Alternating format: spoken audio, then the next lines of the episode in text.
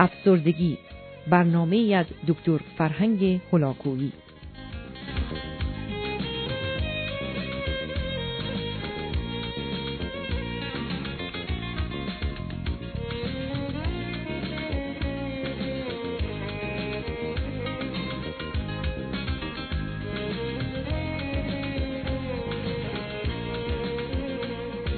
بینندگان ارجمند در بخش پایانی این گفتار به علل و عوامل دیگری که موجب افسردگی و شیدایی و سرخوشی میشه اشاراتی خواهم داشت. عامل و یا علت هفتم درماندگی و بیچارگی و یا احساس اون هست. آنچه که در زبان انگلیسی به عنوان helplessness اون رو می‌شناسیم. وقتی که کودک در دوران اولیه زندگی آزادی عمل نداره و حق انتخاب و اختیار رو در موارد جزئی و مربوط به خودش پیدا نمی‌کنه. اون زمانی که او رو از هر گونه آغازگری و خلاقیت دور نگه میدارند و به نوعی به او فرمان و دستور میدن و او رو وادار به انجام کارهایی می‌کنند. و احتمالا به خاطر آنچه که انجام نمیده او رو تنبیه می‌کنند و بعدا وقتی که کودک برای یافتن راهی به جهت ایجاد ارتباط و یا گرفتن توجه و محبت پدر و مادر دست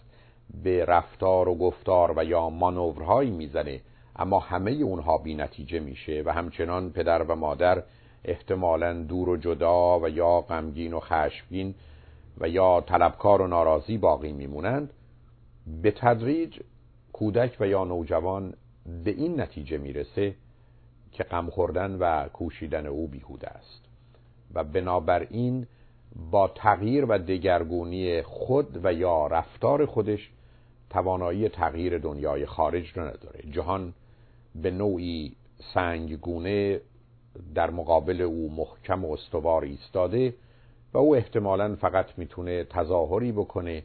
و یا به نوعی خودش رو با این شرایط و موقعیت سازگار کنه. بنابراین میآموزه که اولا کوششی نکنه و دوم به مجرد اینکه احتمالا جواب نشنید همونجا متوقف میشه. احساس می‌کنه که در جهان از عهده انجام کاری بر نمیاد و به نوعی قدرت و توان جهان و جهانیان بیش از اون هست که این ذره ناچیز در این طوفان بسیار عظیم به حساب بیاد. و بنابراین درباره خودش به نوعی از احساس درماندگی و بیچارگی و ناتوانی می‌رسه. نه چیز زیادی می‌خواد و نه کوششی می‌کنه و آماده هست که با اولین هشدار و اختاری متوقف بشه و به دلیل ناامیدی که در این زمینه پیدا می‌کنه دست به هیچ اقدامی نمی‌زنه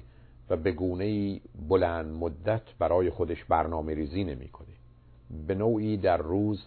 و روزگاری که در محیط و اطراف او هست زندگاری رو میگذرونه و امیدش این است که اگر امشب بگذره فردای دیگر به هر حال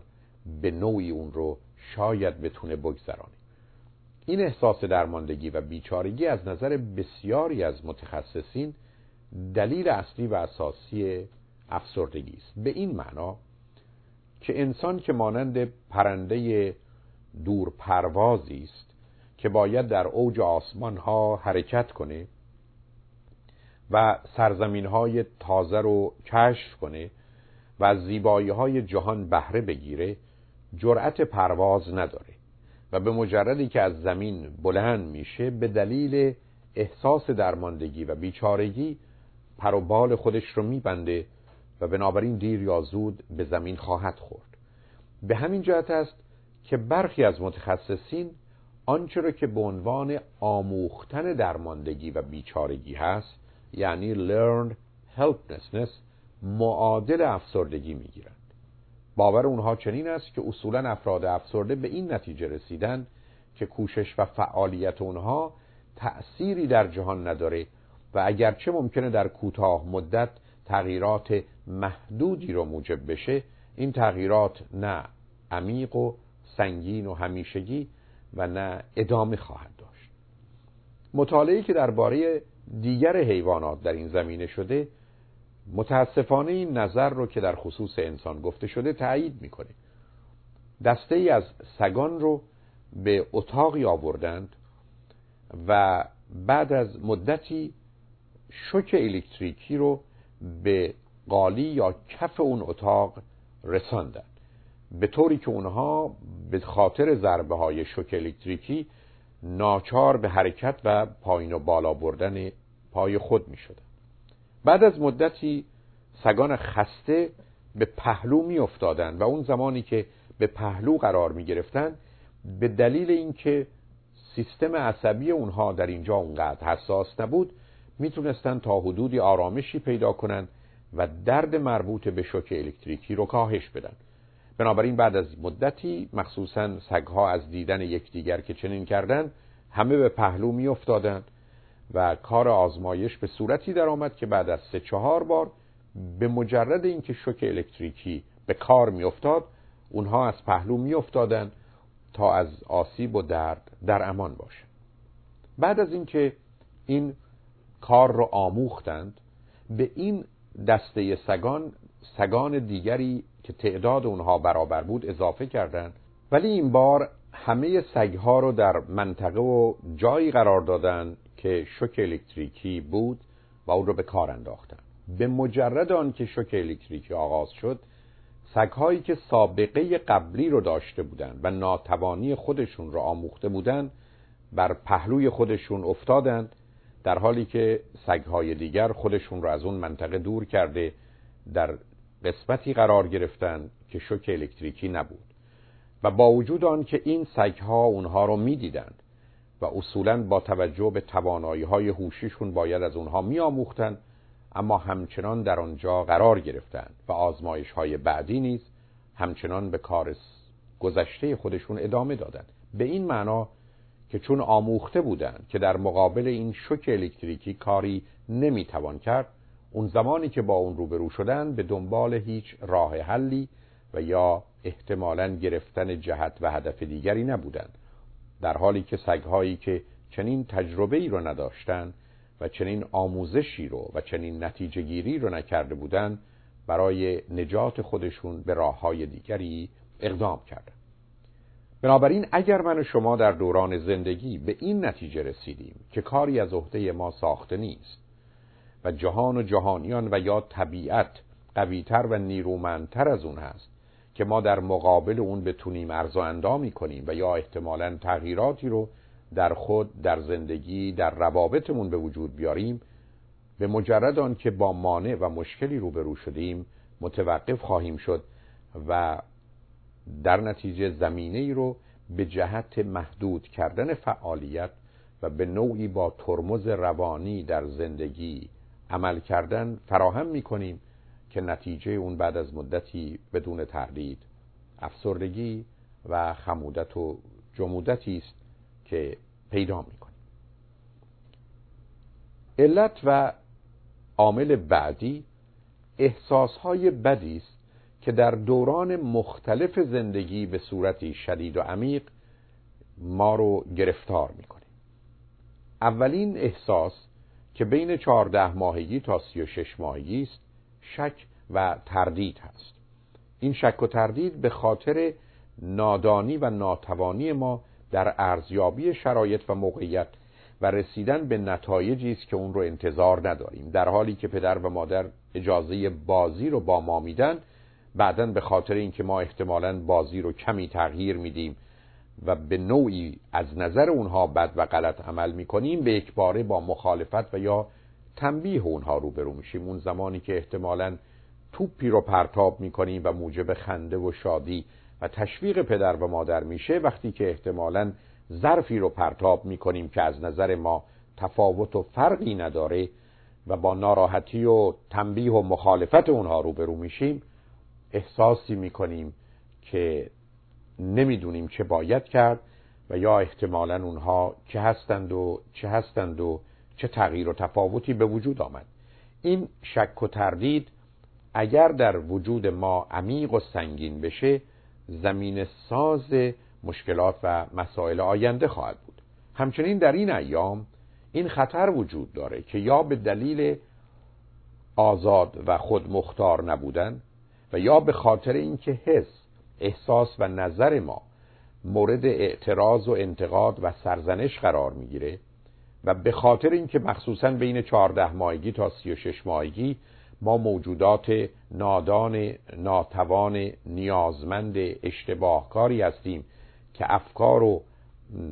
تخیلات بد و خطرناکی هم به ذهن خودمون راه میاریم همه دست به دست هم میده و زمینه ای رو فراهم می‌کنه که من با شرم و خجالت وجودم آمیخته و عجین بشه. پدر و مادری که در این ایام مواظبت و مراقبت لازم رو از فرزندشون نمی و شک رو و یا شرم و خجالت رو به وجود اونها میفرستند و با سرزنش ها و تکرار و پیام هایی که نشانه نادانی و ناتوانی و اشتباهکاری فرزندشون هست اونها رو به نوعی خسته می‌کنند و درخواست های مکرر و نیازهای اونها رو به نوعی با ناراحتی پاسخ میدن کودک به این نتیجه می‌رسه که من وجودی پر از شرم و خجالت دارم و آنچه که هستم باعث ناراحتی و حتی ننگ خود و خانواده است. و این نوع نتیجه گیری ها سبب میشه که احساس خوبی درباره خودش نداشته باشه خودش رو خواستنی و دوست داشتنی ندونه حتی موجودی بد و خطاکار و اشتباهکار به حساب بیاره بین سه تا شش سالگی خطر دیگر مسئله احساس گناه هست کودک گرچه برای خودش حقی و سهمی و اهمیتی و ارزشی قائله و برخلاف گذشته که خودش رو بد می‌دونست کمی از این مرحله ممکنه بیرون بیاد و خودش رو خوب هم بدونه اما اون زمانی که خطا و اشتباه یا کار بد و غلطی می‌کنه احساس بسیار بدی می‌کنه و گناه که به معنی این است که من خوبم اما کار بدی کردم با شرم و خجالت که معنایش این است که من اصولا بد هستم به نوعی در میآمیزه و چنین حالتی برخی از اوقات عمیق و سنگین در وجود فرد می نشینه بنابراین همراه با شک همکنون من گرفتار شرم و خجالت و احساس گناه هستم.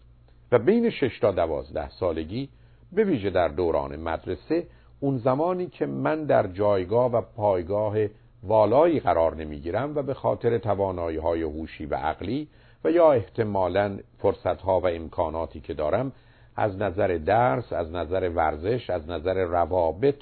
در محلی قرار نمی‌گیرم که به من احساس خوبی بده و توانایی زیادی رو در خودم حس و احساس کنم و خود رو برای زندگی آماده ببینم. خطر دیگر این است که احساس حقارت و کهتری و پستری رو داشته باشم بنابراین بین 6 تا 12 سالگی مخصوصا در محیط آموزشی و بعدا در محیط خانه به خاطر مقایسه‌ای که با دیگران انجام میدم و تمایلی که به بازی کردن و بودن با بزرگترها دارم و همه جا احتمالا ضعف و نقص خودم رو می‌بینم ممکن هست که به این نتیجه برسم که من موجودی حقیر و ناچیز و بیارزش و بی اهمیت هستم بنابراین و متاسفانه این خطر وجود داره که این احساس های بد به خاطر شرایط و موقعیتی که در اون قرار دارم و به خاطر روابطی که به وجود آمده و یا به خاطر اشکالی که پدر و مادر من در کار پرورش و تعلیم و تربیت من انجام دادن در وجود من آنچنان عمیق و سنگین بنشینه که همراه با عامل استرابی که قبلا به اون اشاره کردم و مخصوصا در همه این دوران ها می‌تونه به وجود بیاد. حتی می‌تونه در دوران چهارده ماه اول کاملا من رو درگیر خودش کنه به خاطر وحشتی که از بودن و ارتباطات خودم در اون ایام هم پیدا کردم. حال شما با کسی روبرو هستید که ترس و استراب و نگرانی از یک طرف شک و تردید از جانب دیگه احساس شرم و خجالت و به نوعی بد رو راجع به خود داشتن همراه با احساس گناه و خطا و اشتباهی که انجام میدم و بالاخره رسیدن به این نتیجه که من از دیگران کمتر و پستر و بدتر هستم شرایطی رو فراهم می‌کنه که با این حالات و احساسات توان رشد کامل سالم رو از درون و ایجاد ارتباط مناسب و مطلوب رو در بیرون نداشته باشم. و در نتیجه این مجموعه و ترکیب شرایط و وضعیتی رو به وجود میارن که من رو به جهت اینکه در جهان به نوعی پروبال خودم رو جمع کنم و از دیگران وحشت و ترسی داشته باشم و به دلیل بیارزش و بی اهمیت بودن به دنبال جلوگری و نمایش و یا حتی ابراز عقیده و نظری مگر به خشم و قهر و تجاوز و احتمالا فحش و ناسزا در نیام شرایطی رو در من به وجود میاره که احساس می‌کنم از درون کوچکتر و کوچکتر و حقیرتر و ناچیزتر میشه.